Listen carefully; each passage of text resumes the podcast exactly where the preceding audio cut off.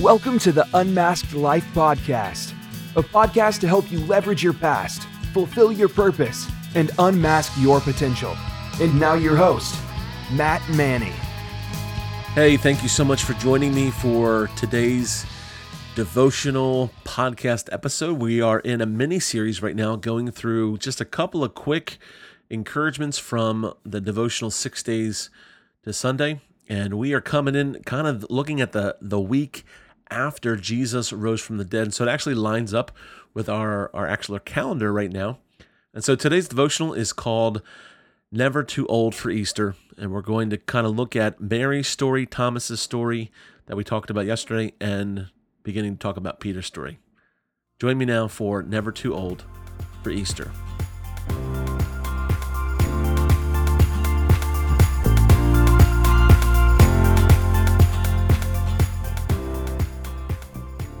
Simon Peter said to them, I'm going fishing.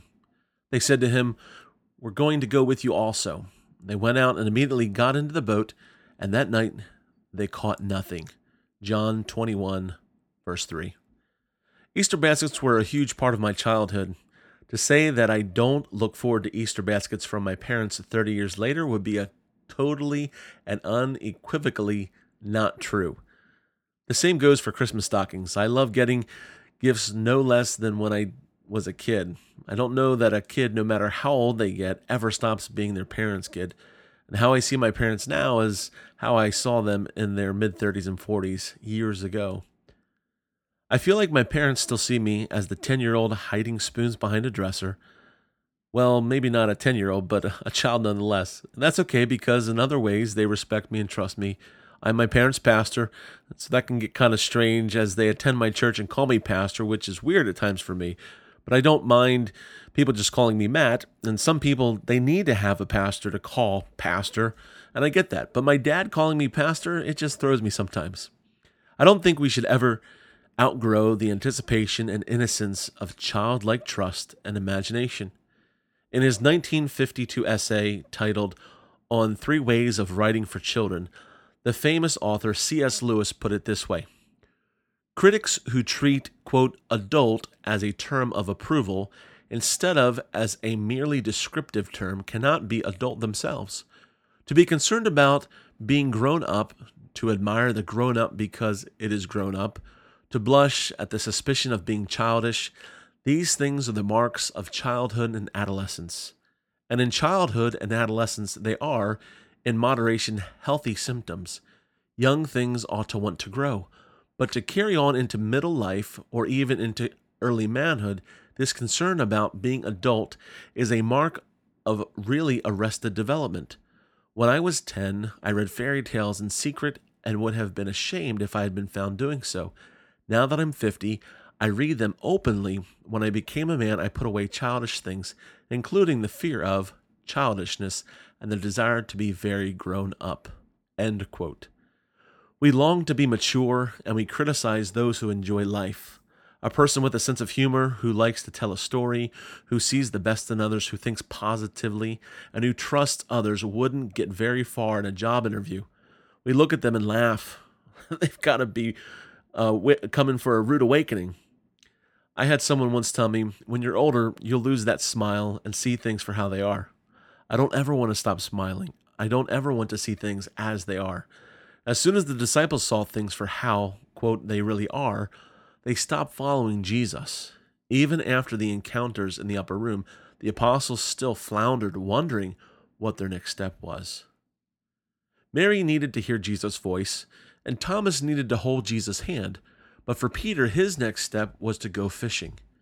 Peter needed to know everything was okay, and he needed to know Jesus was still loved him and that he cared for him even after he denied Jesus. John, throughout his take on the life and times of Jesus, captures snapshots of one on one encounters with Jesus the nighttime talk with Nicodemus, the woman at the well, and Peter at the Sea of Galilee.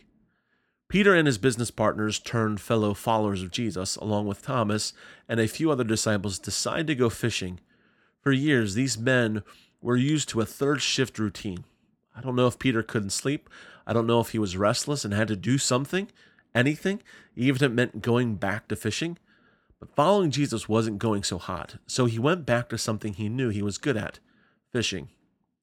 This fishing trip is shaping up to be like another certain fishing trip. Like bookends on a fireplace mantle, Peter finds himself fishing all night and catching absolutely nothing. He sees someone on the shoreline working, doing something. He can't quite make out what they're doing. It looks like they're cooking, but he can't see who they are. Then he hears the person call to him, How's the fishing going? Are they running? No, not good last night, Peter says. Try tossing your nets on the right side of the boat and see what you come up with, the stranger says. The men oblige the advice of the morning mystery man, and as soon as their nets hit the water, the fish appear. Like a rooster's crow, the call of a name, or the touch of a scarred hand, the miraculous catch is a cue. Peter knows who their fishing finding friend is. John, who's writing the story, initiates the thought Peter, it's the Lord. Another way of saying, Peter, Jesus came to get us. He chased us down. He's not done with us. There's more for us to do. It's not over, not by a long shot. Before anyone can say anything more, Peter dives off the side of the boat and swims the hundred yard stretch to the shoreline. The rest of the disciples row the boat back to the shore with the catch of fish in tow. The impulsive, overachiever, Christ proclaimer, water walker, healer, preacher, denier, and tomb raider can't wait to see Jesus. This is his moment, his shot. Like Mary seeking, Where have they laid him? and Thomas refusing to believe until I touched the nail prints in his hands. Peter needed redemption and restoration. He feels so far from grace. He didn't want to end up at the end of the self induced noose like Judas. He knew he blew it, royally blew it with Jesus. His, quote, I can do it bigger, better, and brighter than anyone else. Life philosophy fell to pieces the night Jesus was arrested and put on trial. I've heard it said that there's something about midlife that causes us to come to the end of our capacity to cope. The mechanisms we engage to get through life, to manipulate, survive, or thrive, begin to wear thin. Flattery won't get us far as it used, as it used to. Working harder than everyone else gives way to joint pain and fatigue. Patience begins to run thin. When we used to pride ourselves on how much we could put up with, our competency is not what it used to be. When we formerly had complete command of the situation and had all the answers. Critiquing and perfecting life into a manageable, predictable box we could safely control no longer works. And one day, we realize life is more than what we can fit in a box we can manage. There is so much more to life than can be contained in the box we create. Peter's box blew up. His go get 'em hubris almost cost him his life, and he's pretty certain it may have cost him a friendship. The moment the emotion wears off, the emotion that we once had control over begins to seep out. We realize the jig is up.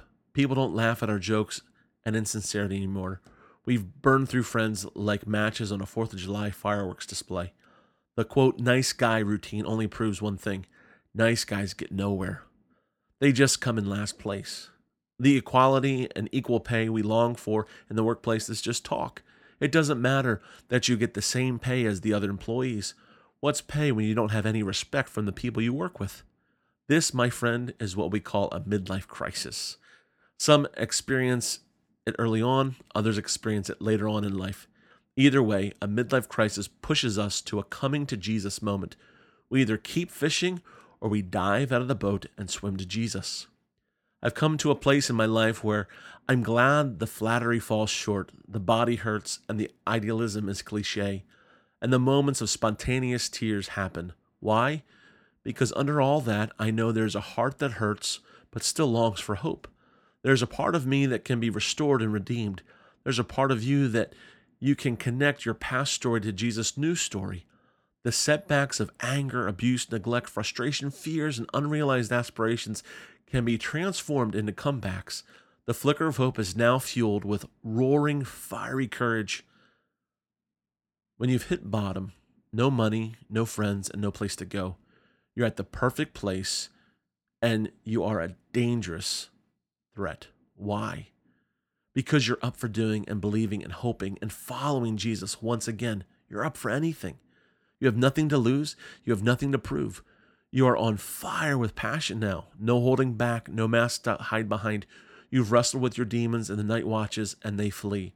You see people as people, not prospects or opportunities, or even as problems. Everything, and I mean everything, has changed. This is what Jesus does.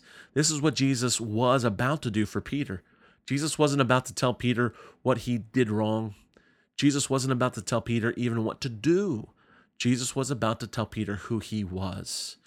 Jesus did it for his followers, and Jesus has done it for you. You just need to know where to look and when to listen.